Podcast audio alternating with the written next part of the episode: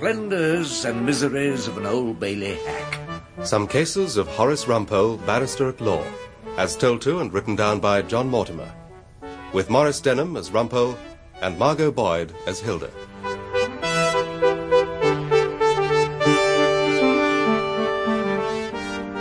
Rumpole and the Man of God.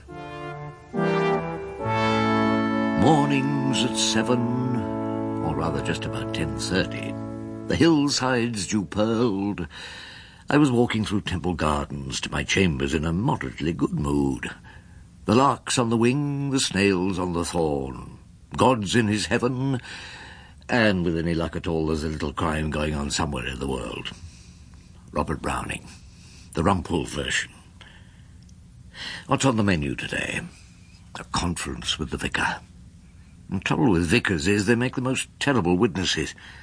I mean, we've all called them, haven't we? To tell the judge that the dear little lad who mugged the old lady in the off-licence is a pillar of the local youth club, and that he's coming on ever so nicely at ping-pong. In my experience, when you get that sort of evidence from gentlemen of the cloth, it adds about two years to the sentence. Philly, have you seen my brief for the Brillington case? No, no, I haven't. Doesn't I'm seem to not come in sorry. I'm just going Oh, through the post. Well, good morning, all. Good Morning, Ah, Rumpole. Rumpole. We've just seen a clergyman going into your room. Oh, morning, Featherstone. That's my con... uh, Your conversion, Rumpole? Have you seen the light? Hmm? Is number two Equity Court your road to Damascus? Uh, Erskine-Brown, you've done a funny. Matter of fact, the reverend gentleman is my client. He's coming for a conference. Oh dear, vicar in trouble. Right, now, where Old Tom Cartwright, known to us all as Uncle Tom, was our oldest and most briefless barrister. He came into chambers only to do the crossword puzzle and get away from his unmarried A sister. vicar in trouble. I suppose it's the choir boys again. I always think the church runs a terrible risk having choir boys. It would be far safer with a load of middle-aged lady sopranos. I wouldn't have thought that vicars were your line of country, Rumpole. It was the voice of Miss Phillida Trant, our lady barrister and the Portia of our chambers. Of course, they're my line of country. Anyone accused of nicking half a dozen shirts is my line of country. Ah, Rumpole, you're bright and early in chambers this morning. George Frobisher, my dear old learned friend. You haven't forgotten about tonight, have you, Rumpole? Tonight? I'm bringing a friend to dinner with you and Hilda. Well, you actually want to spend an evening with she who must be obeyed. I have a little news, and I'd like you and Hilda to be the first to know. Quite unusually, my old friend seemed to be speaking out of a perfumed-laden haze. George, you haven't taken to Brilliantine by any chance? We'll be there for 7.30. Hmm. Oh, I say, Rumpole, I saw a cleric going into your room. What's he done? Got himself into trouble with the choir boys? No, George, it's not the choir boys. It's the sales. The reverend gentleman is charged with pinching six shirts from the menswear department at Frisbee's. He was nabbed with them in his shopping basket in the Hall of Food. The man of God came with a sister, Miss Evelyn Skinner, a brisk woman in sensible shoes, who'd foolishly let him out of her sight in the haberdashery, and my old friend Mr. Morse, the solicitor's clerk. My client, the Reverend Mordred Skinner, was a pale, timid individual, with watery eyes and pinkish nostrils, as if he'd caught a severe cold during his childhood and never quite got over it. Surely there's a perfectly simple explanation, Mr. Rumpole. My brother's mind was on higher things. He was aiming to raid the roof garden? Oh, uh, forgive me. Uh, suppose your brother tells me all about it. I, um, I was, I suppose, a little confused, a little preoccupied. It was, as a matter of fact, a tremendous honour. Or to be nicked in the Hall of Food? My brother has been invited to preach in interdenominational week At the cathedral, yes. by the Bishop of Deptford. Well, we must make sure you don't let your public down. Now, let me see. Six sports shirts with collars, presumably. Do you wear shirts like that? Oh, yes. You went out with the lads' brigade on rambles round the Ruislip Reservoir. hmm? My brother takes them to Epping Forest. Oh, my dear lady, I do apologize. I gather you'd suggested the trip to the sales. His clothes are falling to pieces. Yes. Were you with him at the shirt counter? Not, not all the time. I'd gone to look for some socks for Mordred. You didn't get any. No, they were all too garish. And while you were standing in the gents' haberdashery, Mr. Skinner, your mind was on what exactly? The problem of evil. Mm, eh. What puzzles the ordinary fellow is if God is all wise and perfectly good, why on earth did he put evil in the world? Mm, may I suggest an answer? Please. Well, perhaps so that ordinary fellows like me would get a few briefs round the Old Bailey and London sessions. No, no, I, I can't think that's what he had in mind. It may seem a very trivial little case to you. No, it's not trivial. A man's reputation is never trivial. I must beg you all to take it extremely seriously. And, Mr. Skinner, may I ask you to address your mind to one vital question? Given the fact that there were six shirts in the shopping basket you were carrying, how the hell did they get there? I can't tell you. I've prayed about it. Hmm.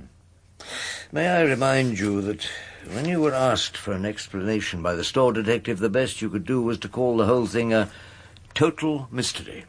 I'm afraid that's the best explanation we can give of most of the important things in life. Well, Mr. Morse, our only chance is a trial by jury. The Reverend would have liked a quick hearing in the magistrate's court. Mm, a quick hearing in the magistrate's court is as bad as pleading guilty. Well, thank you, and good day to you all. Good day. Thank you, Mr. Rumpole. Oh, and Mr. Skinner, when you're next at prayer, pray for a defence. Uh, Who is it, Henry? Oh, my wife. She who must be obeyed. Yes, Hilda? Yeah, yeah, I, I know George is coming to dinner and bringing a friend. I have an uneasy suspicion it may be a lady. The poor fellow's taken to dousing his head in brilliantine. ah, yeah, two pounds of cooking apples from the shop by the tube station. To hear is to obey. Yes, Uh, Mr. Rumpole, Yes. Oh, oh, I, excuse me. and a cabbage. Yes, goodbye, Hilda. Ah, Miss Skinner. I just wanted to say, I don't think you quite understand my brother. Oh, well, I've never felt totally at home with vicars. He's like a child in many ways. The Peter Pan of the pulpit. I'm two years older than Mordred. I've always had to look after him. He wouldn't have got anywhere without me, Mr. Rumpole. Simply nowhere. If I hadn't been there to deal with the parish council and say the right things to the bishop. Mordred never thinks about himself, or what he's doing half the time. That's just what you'll have to make clear to the jury. Hmm. You should have kept a better eye on him at the sale. Of course I should. I should have been watching him like a hawk every minute. I blame myself entirely. Evelyn? Coming, dear. Coming at once. Always keep tight hold of nurse for fear of finding something worse. We wanted you to be the first to know. Well, it's good of you to bring the bottle, George. In addition to the bubbly, George had brought a lady friend. Mm. Mrs. Ida Tempest had reddish hair piled on her head, what I believe is known as a cupid's bow mouse in the trade, and the sort of complexion which makes you think that if you caught its owner a brisk slap, you'd choke in a cloud of white powder. Oh, I do love Bubbly. I love the way it goes all tickly up the nose, don't you, Hilda? We hardly get it often enough to notice. Well, then, uh, if we're filled up, I suppose it falls to me, accustomed as I am to public speaking. Usually on behalf of the criminal classes. Yes, well, I think I know what's expected on these occasions. You mean you're like the film star's fifth husband? You know what's expected of you, but you don't know how to make it new. yes, it's rather good, that. Well, then, here's to the happy couple. Here's to us, Georgie. My dearest. Uh, would you care for a little more Charlotte Russe, Mrs. Tempest? Oh, Ida. Please call me Ida. Well, just a teeny weeny scraping. I don't want to lose my sylph-like figure, do I, Georgie? Otherwise, he might not fancy me anymore. There's no danger of that. Of you not fancying me? Oh, I know. Of losing your figure, my dear. She's slim as a bluebell. Isn't she slim as a bluebell, Rumpole? Oh, I suppose that rather depends on the size of the bluebell. Oh, Horace, you are terrible. Why have you been keeping this terrible man from me, George. I hope we're all going to see a lot of each other. When? After we're married. Oh, yes, George. I, I'm sure that'll be very nice. Uh, can I top you up, Ida? Oh, lovely glasses, so tasteful. Just look at that, George. Isn't that a lovely, tasteful glass? They're rejects, actually, from the Army and Navy stores. Uh, what whim of Providence was it that led you across the path of my old friend George Frobisher? Uh, Mrs. Tempest, that is, Ida, came as a guest to the Royal Borough Hotel. Uh, You know that's where I've been putting up since I lost my poor sister. You noticed me, didn't you, dear? I must admit I did. And I noticed him noticing me. you know how it is with men, don't you, Hilda? Sometimes I wonder if Rumpole notices me at all. Hmm? Well, of course I notice you. I come home in the evenings and there you are. I notice you all the time. As a matter of fact, we first spoke in the manageress's office. We had both gone to register a complaint on the question of the bath water. There's not enough hot water to fill the valleys, I told her, let alone cover the hills. George agreed with me, didn't you, George? Shall I say, we formed an alliance. Oh, we hit it off at once. We've so many interests in common. Really? Ballroom dancing. What? Mrs. Tempest, that is, Ida, has cups for it. George, you're a secret ballroom dancer? We are going for lessons together at Miss Mackay's École de Danse in Rutland Gate. And we listen to the BBC Overseas Service. Old Victor Silvester records requested from Nigeria. They only seem to care for ballroom dancing in the third world nowadays. Is your life going to be devoted entirely to pleasure? Does Horace tango at all, Hilda? He's never been known to. Yeah. Uh, Mrs. Tempest, you'll want to powder your nose. Oh, don't think so. My nose is all right, isn't it, George? Perfection. Oh, do you mean spend a penny? Uh, no, no, I didn't mean that. It's customary at this stage, isn't it, to leave the gentleman? Oh, you mean you want a hand with the washing up? Oh, now, not too many naughty stories now, Horace. We don't want you leading my Georgie astray. Horace seems to be a very kind sort of person. Not when I ask him to carry the shopping basket. But he always defends. No, that's not because he's kind. That's because he likes teasing judges. Shall I? Uh... Oh, yes, thank you. No, you don't get much, much of a chance to tease judges, not if you prosecute. I always tell Rumpole, if only prosecute, they might make him a judge eventually. Might they? I really feel that he should be moving on. After all, I tell him he's done it by now, all the heavy crime. I suppose so. Oh, he'll soon tell you all about it. He loves telling everyone about his old cases. Oh dear. I've dropped one of your lovely glasses. Oh, what a tragedy. Doesn't matter. I'll get the dustpan. It really doesn't matter at all. Thank you. Good health.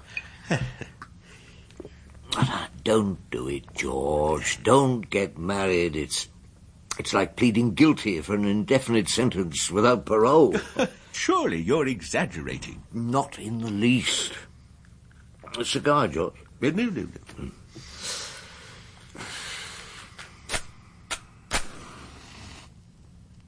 Mm.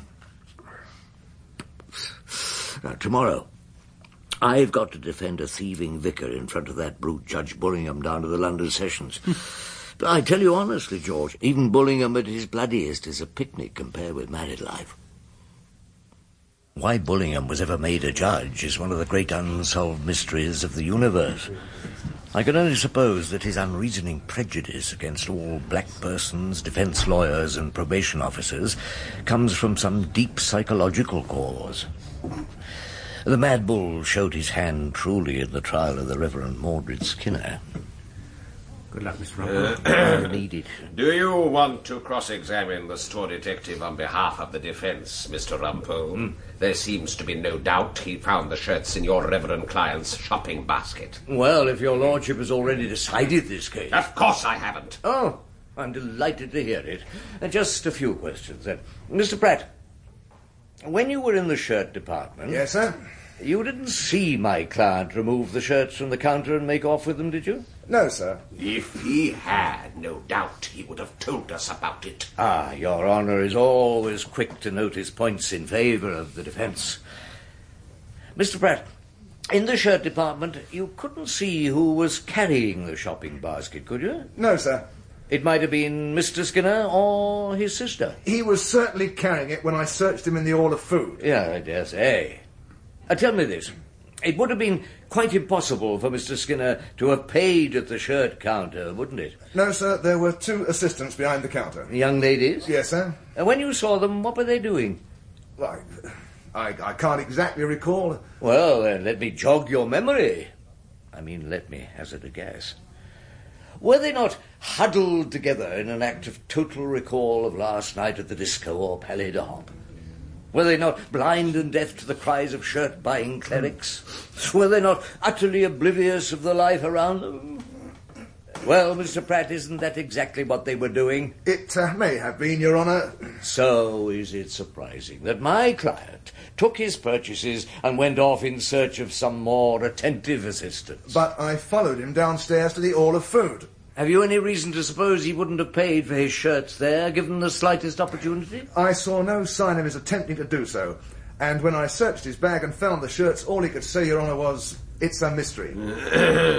Um, then I suggest we pursue the mystery at ten past two, members of the jury. The upstanding in court? Hmm.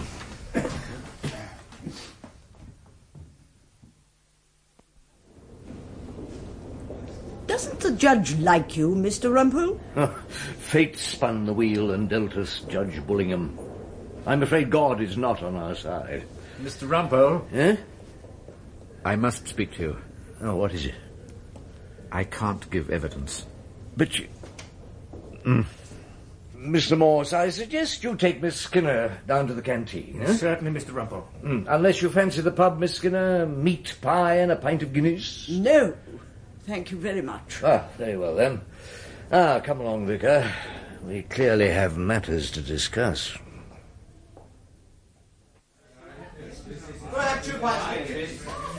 Well, what do you mean you can't give evidence? You'll have to. I simply couldn't take the oath. But what's the matter with you? Have you no religion? You don't like me very much, Mr. Rumpole, do you? Well, I felt you might tell me the truth. You of all people. Having your collar back to front must mean something. Can I take the empties? Oh, yes, Yes. yes. Towel. Truth is often dangerous. It must be approached cautiously, don't you think? Hmm. Let me approach it cautiously. Now, I've noticed with women, with my wife, for instance, when we go out on our dreaded Saturday morning shopping expeditions, that she who must be obeyed is in charge of the shopping basket.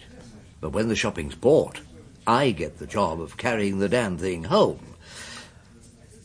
Simple faith is far more important than the constant scramble after unimportant facts. Well, my simple faith tells me that your sister had the basket in the shirt department.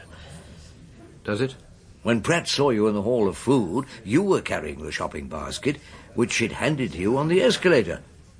Perhaps. Because she'd taken the shirts and put them in the basket when you were thinking of your sermon on the problem of evil. You don't like mysteries, do you? Not very much. I could tell you a story. You may not find it particularly helpful. Mm, well, try me. She was a pretty child. It's difficult to believe it now. She was attracted to bright things boiled sweets, red apples, jewellery, and Woolworths. As she grew older, it became worse. She would take things she couldn't possibly need spectacles, bead handbags, cigarette cases, although she never smoked. She was like a magpie. I thought she'd improved. I try to watch her as much as I can. Although you're right, on that day I was involved with my sermon. Hmm. As a matter of fact, uh, I had no need of such shirts. It may be old-fashioned, but I always wear my dog collar. Always. Even on rambles with the Lads Brigade. All the same, I, I believe she did it out of love. And those are the facts. And that's what I'm bound to say, if I take my oath on the Bible. you were prepared to lie to me.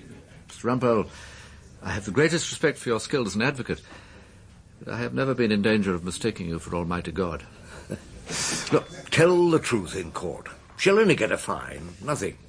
To her, it would be everything.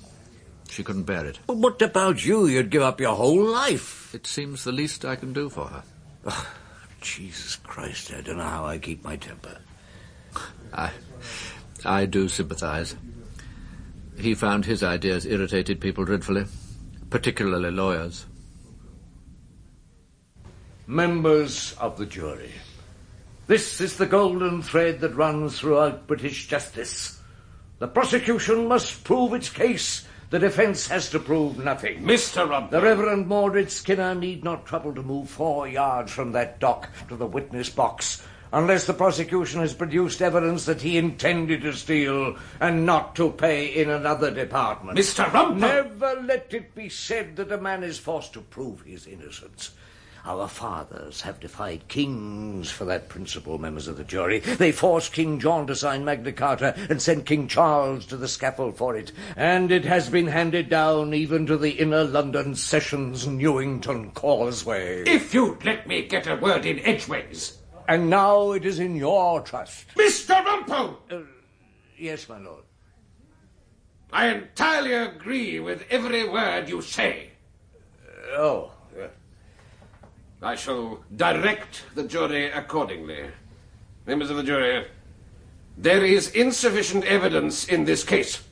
The reverend gentleman may have intended to pay for his shirts before he left the store.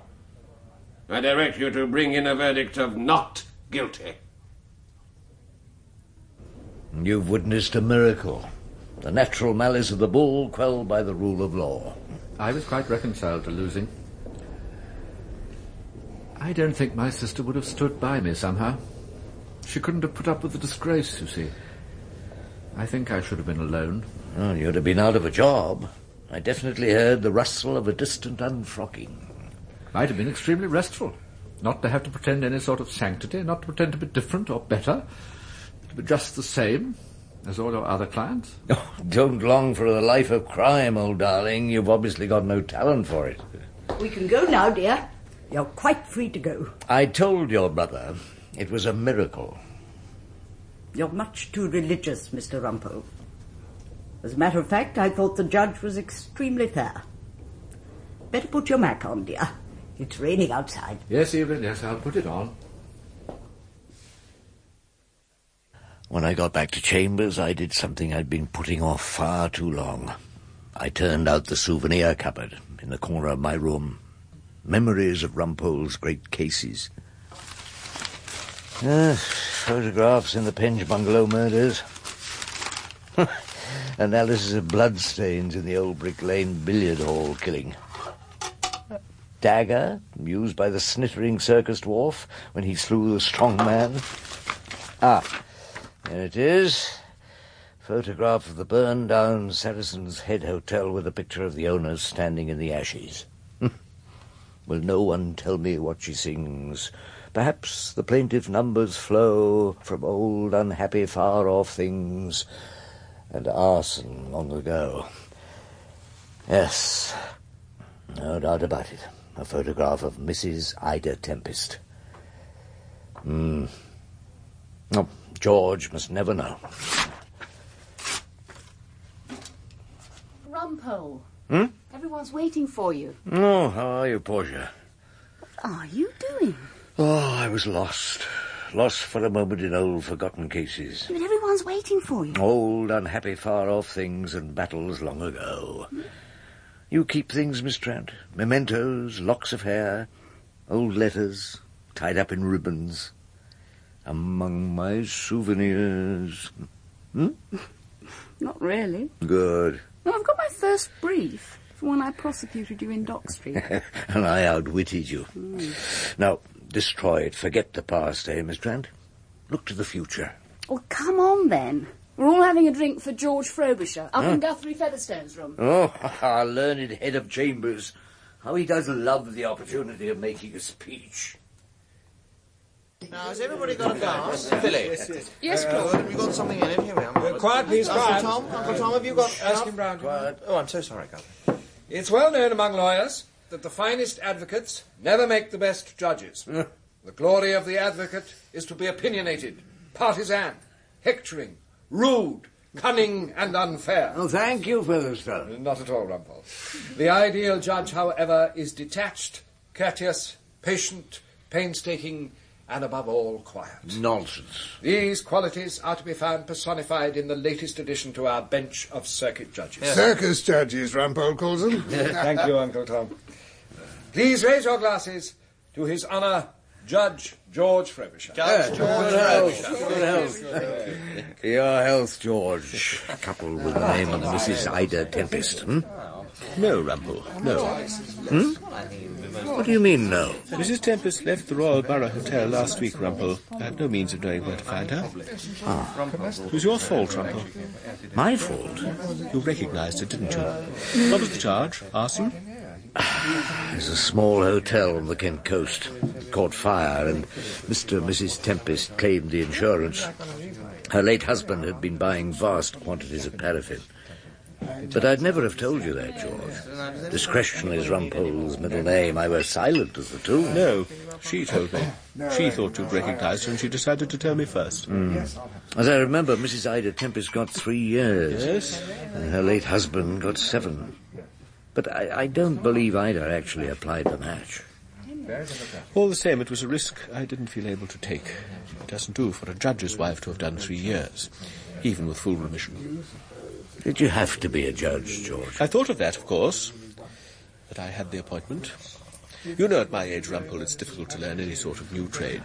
Oh, come on, drink up, George. There may be other ladies turning up at the Royal Borough Hotel. I very much doubt it. But every night when I sit at the table for one, I shall think, if only I'd never taken her to dinner at Rumpole's, then I might never have known, don't you see? We could have been perfectly happy together. Sometimes I feel it will be difficult to forgive you, Rumpole. But what did I do, George? You knew. That's the trouble with you, Rumpole. You know too much about too many people. Now, come on, come on, everyone. Isn't this the moment to celebrate Judge Frobisher's appointment in the usual manner in the song? Oh, he's a jolly good fellow, he's a jolly good fellow, for he's a jolly good fellow, and so say all the us.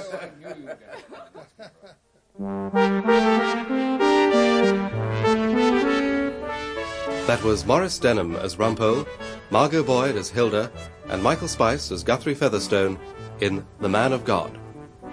Judge Bullingham was played by John Savident, George Frobisher, Dennis Hawthorne, Mr. Morse, Leonard Fenton, Claude Erskine Brown, Brian Carroll, Uncle Tom, Patrick Barr, Miss Trant, Amanda Murray, Mr. Pratt, Michael McStay, Mrs. Ida Tempest, Jenny Lee, the Reverend Mordred Skinner, Richard Vernon, and his sister Evelyn, Lally Bowers. Rumpole and the Man of God was written by John Mortimer and directed by Peter King.